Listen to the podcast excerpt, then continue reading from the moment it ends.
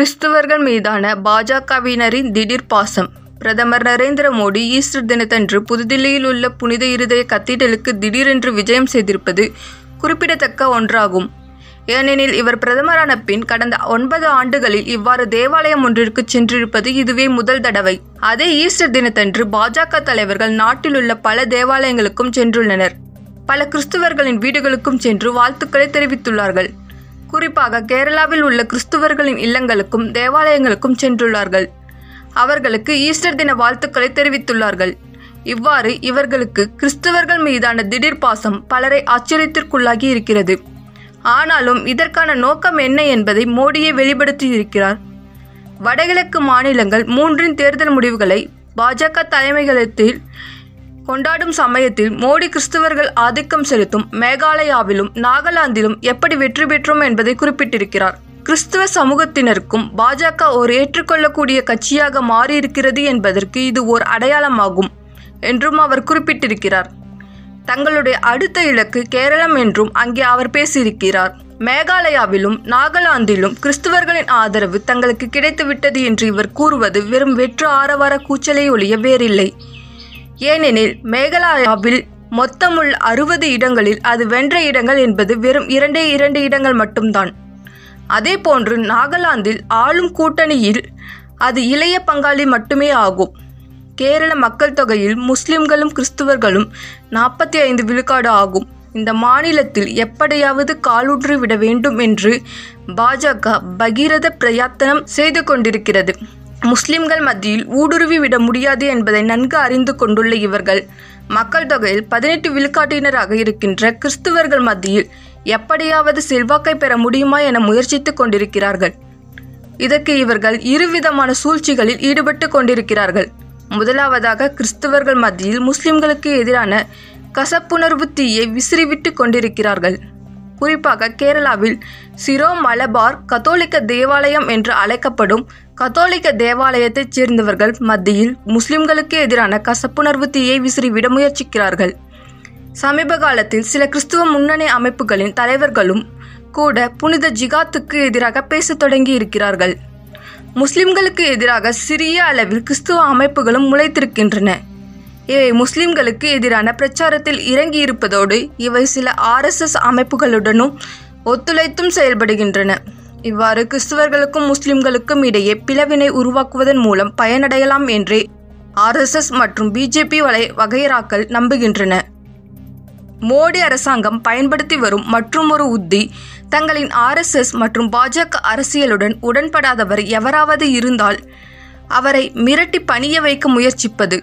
கேரளாவில் சிஎஸ்ஐ தேவாலயத்தில் மிதவாதியாக இருந்து வந்த பிஷப் தர்மராஜ் மற்றும் கே பி யோகனன் மற்றும் பால் தினகரன் போன்ற சில கிறிஸ்துவ மதகுரு தலைவர்களுக்கு எதிராக அமலாக்கத்துறையினர் விசாரணை மேற்கொண்டதை பார்த்தோம். இப்போது கேரளாவில் உள்ள கத்தோலிக்க தேவாலயங்களில் மிகவும் முக்கியமான தலைவரும் எர்ணாகுளம் அங்கமாலி தேவாலயத்தின் பேராயருமான கார்டினல் ஜார்ஜ் அலெஞ்சாரி அமலாக்கத்துறையினரால் விசாரணைக்கு உட்படுத்தப்பட்டிருக்கிறார். தேவாலயத்திற்கு சொந்தமான சொத்துக்கள் சிலவற்றை விற்பனை செய்தது தொடர்பாக அவருக்கு எதிராக பண மோசடி வழக்கு பதிவு செய்யப்பட்டிருக்கிறது. மேலும் கடுமையான அந்நிய பங்களிப்பு முறைப்படுத்தல் சட்டத்தின் மூலமாக தேவாலயங்களுக்கு வெளிநாடுகளிலிருந்து கருணை அடிப்படையில் கல்வி பணிக்காக வரும் நிதியை வெட்டிவிட வேண்டும் என்ற நோக்கத்துடனும் நிர்பந்தம் அளிக்கப்பட்டு கொண்டிருக்கிறது. இவ்வாறு பல்வேறு தேவாலயங்கள் மீது பல்வேறு விதங்களில் நடவடிக்கை எடுப்பதன் மூலமாக அவற்றின் தலைவர்களை மிரட்டி பணிய வைத்துவிட்டு பின்னர் அவர்களை சாந்தப்படுத்தும் நடவடிக்கைகளிலும் இறங்கியிருக்கிறார்கள். இந்த பின்னணியில்தான் மோடி புதுதில்லியில் கதீட்ரலுக்கு விஜயம் செய்ததையும் இவரை போன்றே பல பாஜக தலைவர்கள் கேரளாவில் பல தேவாலயங்களின் தலைவர்களை சந்தித்திருப்பதையும் பார்க்க வேண்டும். இந்த நடவடிக்கைகள் அனைத்தும் கிறிஸ்தவர்கள் மத்தியில் தாங்கள் உட்புகுவதற்கு உதவிடும் என்று பாஜகவினர் நம்புகிறார்கள். ஆயினும் இவ்வாறு கேரளாவில் உள்ள தேவாலய தலைவர்களிடையே இவர்கள் ஊடுருவி அவர்களை சாந்தப்படுத்த முயன்றாலும் பாஜக ஆட்சியின் கீழ் நாட்டின் இதர பகுதிகளில் கிறிஸ்துவர்களுக்கு என்ன நடந்து கொண்டிருக்கிறது என்பதை அவர்கள் அறியாதவர்கள் அல்ல. ரெண்டாயிரத்தி பதினான்கில் மோடி ஆட்சிக்கு வந்த பின்னர் கிறிஸ்துவ தேவாலயங்கள் மீதும் கிறிஸ்துவ சமூகத்தினர் மீதும் தாக்குதல்கள் தொடர்ந்து அதிகரித்து கொண்டே வருகிறது. கிறிஸ்துவர்களுக்கு எதிரான வெறுப்பும் பகைமையுணர்வும் வன்முறை வெறியாட்டங்களும் ஆர்எஸ்எஸ் சித்தாந்தத்தின் அடிப்படையிலானவைகளாகும்.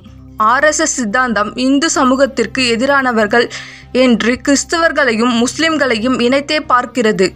ஆர்எஸ்எஸ் அமைப்பின் இரண்டாவது தலைவராக கருதப்பட்ட எம் எஸ் கோல்வார்கர் அமைப்புக்கு எதிராக உள்ள மூன்று உள்ளார்ந்த அச்சுறுத்தல்கள் என்று குறிப்பிடுவது முஸ்லிம்கள் கிறிஸ்துவர்கள் மற்றும் கம்யூனிஸ்டுகளை தான் இந்தியாவில் கிறிஸ்துவர்களின் மக்கள் தொகை என்பது மிகவும் சிறுபான்மையாகும்.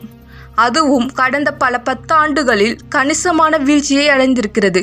ஆயிரத்தி தொள்ளாயிரத்தி எழுவத்தி ஒன்றில் அது மொத்த மக்கள் தொகையில் இரண்டு புள்ளி ஐந்து மூன்று விழுக்காடாக இருந்தது. ஆயிரத்தி தொள்ளாயிரத்தி தொண்ணூற்றி ஒன்றில் அது இரண்டு புள்ளி நான்கு மூன்று விழுக்காடாகவும் பின்னர் ரெண்டாயிரத்தி ஒன்றில் ரெண்டு புள்ளி மூன்று நான்கு விழுக்காடாகவும் கடைசியாக ரெண்டாயிரத்தி பதினொன்றில் எடுக்கப்பட்ட மக்கள் தொகையில் இரண்டு புள்ளி மூன்று ஜீரோ விழுக்காடாகவும் குறைந்துள்ளன.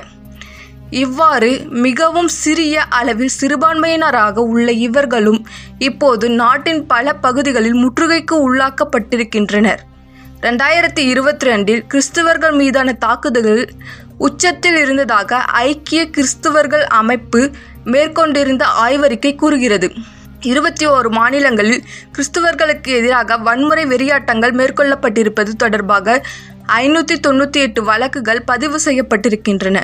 ரெண்டாயிரத்தி பதினெட்டில் இவ்வாறான தாக்குதல்களின் எண்ணிக்கை இருநூத்தி தொண்ணூற்றி ரெண்டாக இருந்ததையும் ரெண்டாயிரத்தி பத்தொன்பதில் அது முன்னூற்றி இருபத்தி மூன்றாக அதிகரித்திருப்பதையும் ரெண்டாயிரத்தி இருபதில் கோவிட் பெருந்தொற்று காலத்தில் சற்றே இருநூத்தி எழுபத்தி ஒன்பதாக குறைந்து பின்னர் ரெண்டாயிரத்தி இருபத்தி ஒன்றில் ஐநூற்றி ஐந்தாக உயர்ந்திருப்பதையும் ஆய்வு செய்து பார்ப்போமானால் கிறிஸ்துவர்களுக்கு எதிரான வன்முறை வெறியாட்டங்கள் என்பவை படிப்படியாக அதிகரித்து வந்திருப்பதை உணர முடியும்.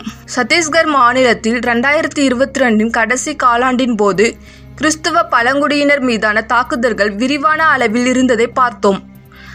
ஆர்எஸ்எஸ்ஸின் பல்வேறு அமைப்புகள் இணைந்து ஜன் ஜதி ஷுரஷ் மஞ்ச் என்னும் பெயரில் ஒரு அமைப்பை உருவாக்கி அதன் மூலமாக கிறிஸ்தவர்களுக்கு எதிராக நச்சு பிரச்சாரம் முடுக்கிவிடப்பட்டு அதன் விளைவாக சத்தீஸ்கரின் மூன்று தென் மாவட்டங்களில் வன்முறை வெறியாட்டங்கள் விரிவான அளவில் நடைபெற்றுள்ளன.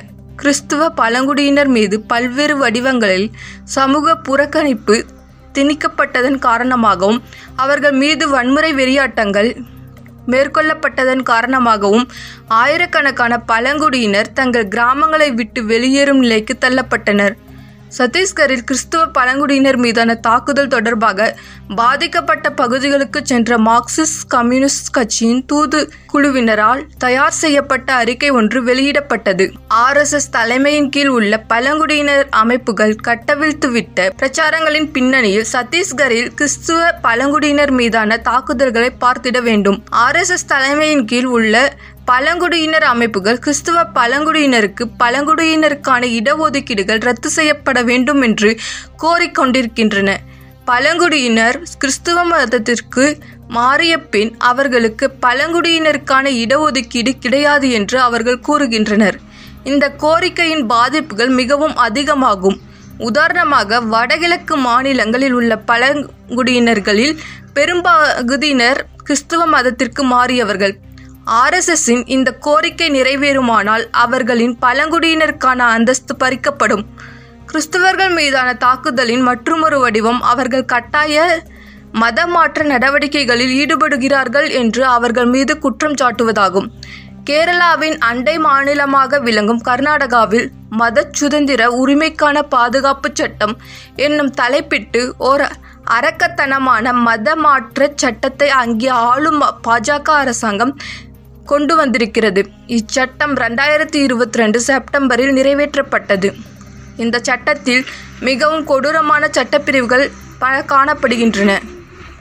இந்த சட்டத்தின் கீழ் மதமாற்றம் செய்யப்படாத நபர் கூட தன்னை மதமாற்றம் செய்ய கட்டாயப்படுத்தினார்கள் என்று குற்றம் குற்றம் சாட்டி எந்த பாதிரியார் மீது வேண்டுமானாலும் முறையீடு தாக்கல் செய்யலாம். அந்த முறையீட்டின் அடிப்படையில் எந்த ஒரு பாதிரியாரையும் காவல்துறையினர் கைது செய்யலாம்.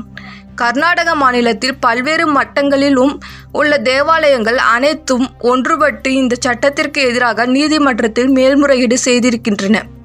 கேரளாவில் பாஜக ஆட்சியாளர்களின் தொடர் நிர்பந்தத்தை அடுத்து தலசேரி தேவாலயத்தின் பாதிரியார் ஜோசப் பாம்ப்ளானி போன்ற சில பாதிரியார்கள் பாஜக ஆட்சியாளர்களுடன் சமரச போக்கை மேற்கொண்டு வளைந்து கொடுத்திருக்கிறார்கள்.